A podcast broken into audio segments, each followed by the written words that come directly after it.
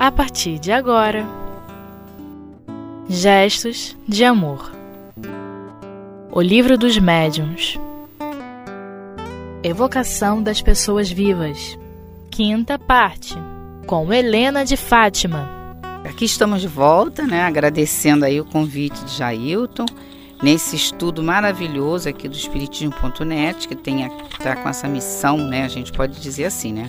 Uma missão de divulgar a doutrina espírita através da, da, das, dos, das ferramentas da multimídia. E isso tem ajudado muito, a gente tem ouvido as pessoas falarem muito em relação a esse trabalho aqui da, do Espiritismo.net, como tem ajudado no esclarecimento, como tem ajudado na ampliação do, de várias pessoas que vêm trazendo estudo de forma singela, de forma simples, mas que tem sido material de pesquisa, material de grande conteúdo para os estudiosos da doutrina espírita. E é assim que se estuda a doutrina espírita mesmo, né, Jailton? Porque é uma, uma doutrina eminentemente educativa e não é só ter os livros, ter a estante com os livros, ou até mesmo só frequentar o centro espírita. Tá? A frequência do centro espírita é muito importante, né? A gente sabe a, grande importância das reuniões espírita, a grande importância de todo o desenvolvimento e, e ampliação da, da, da, da, mediunidade e todos os trabalhos que, que têm a ver com a doutrina espírita. Porém, é no estudo que verdadeiramente a gente vai, nós almas, vamos nos esclarecendo. Né? Então, é, já temos a conquista de, de gostar de frequentarmos templos, isso já vem lá, já Sócrates falando sobre isso, né? Veja a, o, o, o, a multidão procurando os templos para consulta com as pitonisa. Então, a nível de evolução, a gente já teve essa conquista e também de conquista de conversar com os espíritos, né? Das evocações. Iam lá nas pitonisas fazer o quê? Fazer uma evocação. Perguntar. Mas na época de Sócrates, Sócrates já é, fazia uma crítica a essa questão. O que, que elas queriam, o que, que essa multidão queria com as pitonisas? Então ele já deixa claro lá no, no, discurso dele do banquete. Uns queriam saber se iam casar, outros se iam ganhar as guerras, aquelas guerras intermináveis lá de Atenas com Esparta.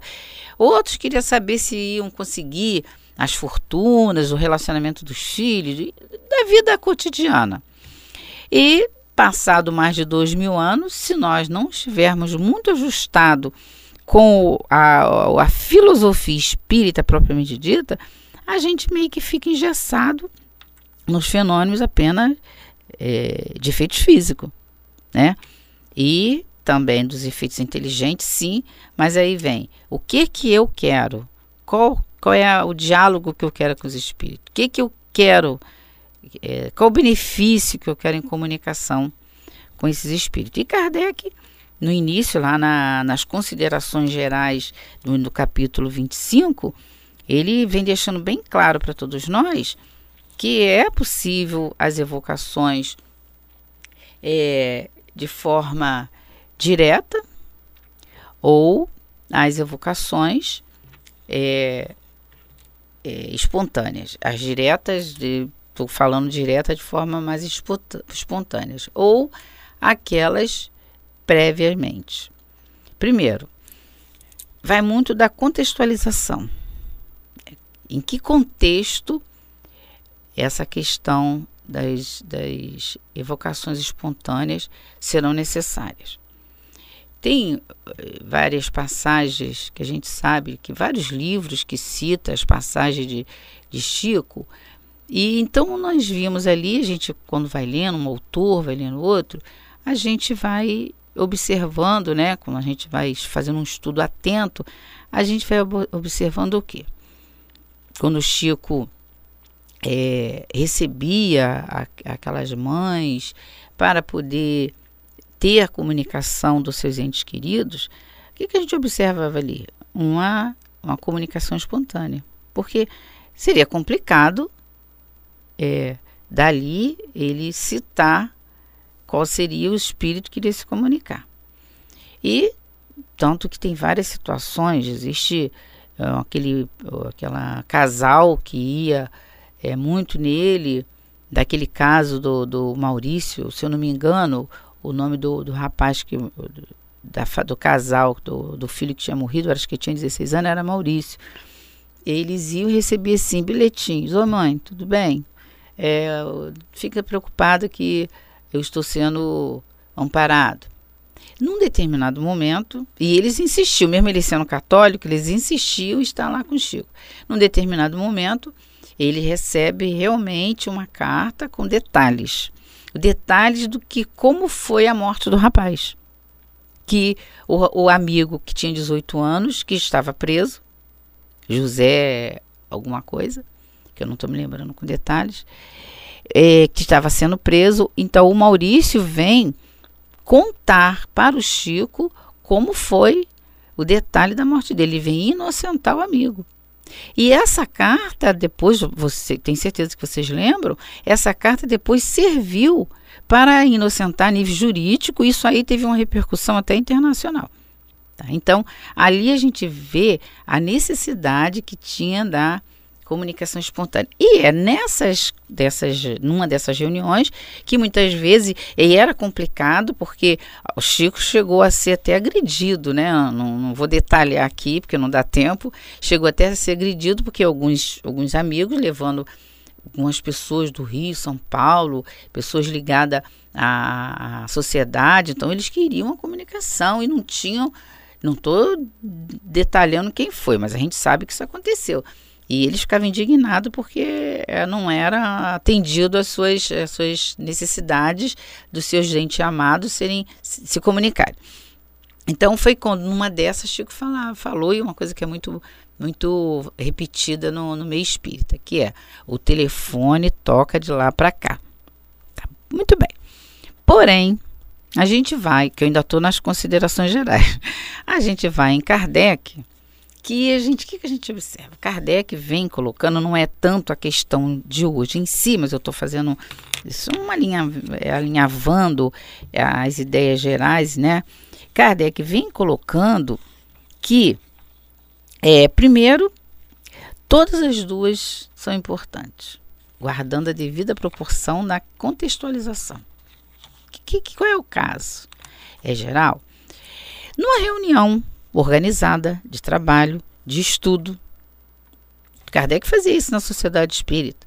Ele evocava São Luís, Santo Agostinho, né? Para quê? Para ter de São Luís Santo Agostinho, estou resumindo, né, gente? Dá para entender que o tempo não dá para gente detalhar. Para ter de São Luís Santo Agostinho, outros, mas principalmente esses dois, né? Na revista Espírita a gente encontra muito esses dois. Kardec perguntava: é, tá de bom grado? É, posso continuar? Posso fazer essa evocação? Por quê? É, ele e o Kardec, é, ele, ele sempre contextualizou as coisas da época dele para poder aplicar, fazer uma aplicabilidade na prática da, da filosofia em si, para ele dali ele ir tirando a filosofia espírita. Da onde ele tirava? Ele não fez sincretismo com nenhuma, com nenhuma, com nenhuma da, em relação à mediunidade, que sempre existiu, ele não tirou da história da mediunidade a formatação da filosofia espírita. Ele tirou das comunicações. E dali, primeiro tinha comunicação, ele via o fato, dali ele foi deduzindo a teoria. Muito bem. Então, ele tirava dos jornais franceses, daqueles obituários, algumas situações dos espíritos. É, condenados, grandes acidentes. Então ele levava, ele recolhia aquilo ali, ele levava para a sociedade, evocava Santo Agostinho, São Luís para poder pedir, olha só, hein, olha o critério, para pedir uma preparação, uma permissão, uma preparação para quê? Para que aqueles espíritos fossem evocados. Então não era evocação espontânea. Era com a, é, determinado espírito e dali surgiu hum, a revelação da, das ideias do mundo, da, da população do mundo espiritual. Então caiu por terra muitas questões é, históricas, por exemplo, da reencarnação. Que se ele fosse pegar a reencarnação, segundo a, a cultura a cultura hindu, que tem lá 3 mil deuses, segundo é, os anglo-saxônicos. Segundo os, os egípcios, que acreditavam lá junto com os hindus na metempsicose. Segundo outros que acreditavam que se reencarnava de dois mil em dois mil anos, que se reencarna, reencarnava só 50 anos. Então, era tudo muito diversificado, a mesma ideia da reencarnação. A gente vê que Kardec não se baseou nisso. Então, ele não fez um sincretismo cultural. Não fez. Ele ele esqueceu a história da reencarnação e ficou justamente o que? Baseado nas evocações na, na população, na população que estava ali com as suas diversidades, a gente vem, vai vendo isso depois lá no Céu Inferno, lá no Céu Inferno, para é, a diversidade de situações. Então nós temos a, a, a, na, dentro da filosofia espírita, foi através dessas evocações programadas, com citando o nome do espírito, evocando aquele determinado espírito, que nós temos a beleza e a profundidade da nossa filosofia espírita. Então nós vamos e já estamos parando para um intervalo. Vamos voltar já no ponto mesmo de hoje para ver que, que coisa, como é que Kardec teve essa ideia, meu Deus. Tem que ser verdadeiramente um discípulo de Jesus, né? O mais lúcido discípulo de Jesus, como diz Emmanuel, tá? Voltamos daqui a pouco, fiquem atentos.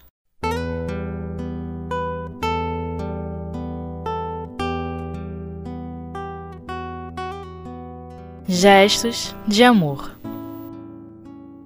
O livro dos médiuns. Bom, então, dando já refletimos é, lógico que foi rápida essa reflexão, né? Vocês me desculpem, a gente está falando refletir, requer um aprofundamento, mas não é o caso de, de poder nesse tempo. A gente vai então avançando nesse capítulo, no capítulo 25, e Kardec na questão 55, não é questão 55, é questão 284, mas no item 55, Kardec pergunta assim: olha que coisa mais profunda e, e ampla leque de ideias. Às vezes a gente quer fazer pergunta, vai no médico, quer fazer uma pergunta, médico a gente fica que nem Pedro Bó. Mas e aí? Faz duas perguntas. Quando sai dali, puxa vida, esqueci de fazer isso, esqueci de fazer isso. Por que, que a gente antes não faz uma, uma listinha de coisas que a gente quer perguntar? Por que, que a gente não, não vai observando, não vai anotando? Não, a gente não anota, a gente não se prepara. Chega na hora, tem várias situações que impedem a emoção, a, a falta do conhecimento. E a gente sai dali, continua saindo com questões que a gente sente necessidade. O livro dos, dos médios, Kardec conseguiu abranger de uma forma. Não, não é que eh, fez tudo, porque isso aí aqui vai ter desdobramento. Tanto é que veio a, a obra complementar, né? Não foi à toa, né? Zilda Gama, é Ana Prado, Zilda Gama, Zilda Gama, é o próprio André Luiz, né, todo grande repórter, trazendo estudos fabulosos sobre a mediunidade. O Leon Denis, lá no Invisível, mas todos, todos com a base ali em Kardec. Por enquanto não se conseguiu sair da base de Kardec, não.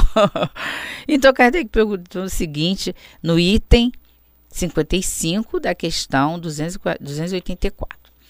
Durante a evocação de uma pessoa viva, então já estamos sabendo que uma pessoa viva pode ser evocada, né? Lá na questão 53, ele pergunta: a evocação de uma pessoa viva tem inconveniente? Não vamos estudar essa, não, mas vamos voltar para aqui. Depois a gente vai lá. Durante a evocação de uma pessoa viva, seu corpo experimenta fadiga em consequência do trabalho a que se entrega o espírito, embora ausente? Então, ele está focando aqui na questão do desgaste que pode ter do fluido, do fluido vital, né? Porque quando ele fala se o corpo experimenta fadiga, ele está falando do fluido vital, porque é o fluido vital que favorece a vida do corpo físico. Então ele vem perguntando sobre isso. Vamos à resposta. Uma pessoa neste estado e que acabava é, achava, desculpa, que seu corpo se fadigava, respondeu a esta pergunta. Ele achava que seu corpo fadigava. Meu espírito é como um balão, cativo preso a uma estaca. Meu corpo é a estaca, que é balançado pela oscilação do balão. Bom, é, ele tem o desprendimento do corpo, porque para ele se comunicar, ele de qualquer forma tem que ter, tem que ser através do transe, né? Tem o transe, isso aí Kardec fez experiência na, na revista espírita, até de um menino, ele estava fazendo a experiência e começou a perguntar sobre o do espírito tal, a gente precisa resumir, e o, e o espírito fala: Eu estou aqui perto. Ah, é? Aonde? Meu corpo está aqui no, no, no cômodo ao lado, dormindo. Então, Kardec não tirou isso aqui do nada, não. Ele veio tirando as conclusões após, após o, a experimentação. O fato aconteceu, dali ele começou, né? Ideia iluminista e positivista. Tudo teria que ser testado, aprovado, verificado, experimentado. Então, esse é um dos maiores exemplos que a gente tem, tem outros, de, de da onde ele tirou isso. Então, é possível sim o espírito, enquanto ainda encarnado, se desligar. Por que, que pode se desligar? Por causa do processo de transe, que Leon Denis vem explicando muito bem, obrigado para todos nós, lá no Invisível, como acontece esse transe, e Dona Ivone também vem, é, é, vem clarificando para nós essa questão do transe. Quando ela diz que, o Leon Denis diz, e Dona Ivone também, que o transe, você não precisa estar tá em completo sono. Você pode estar em vigília, porém o seu corpo, ele tem um certo topor. Ela conta, inclusive, que ela estando na, em, em condução, né, na, na, na, vida dela diária, em condução, ela tinha esse processo do transe.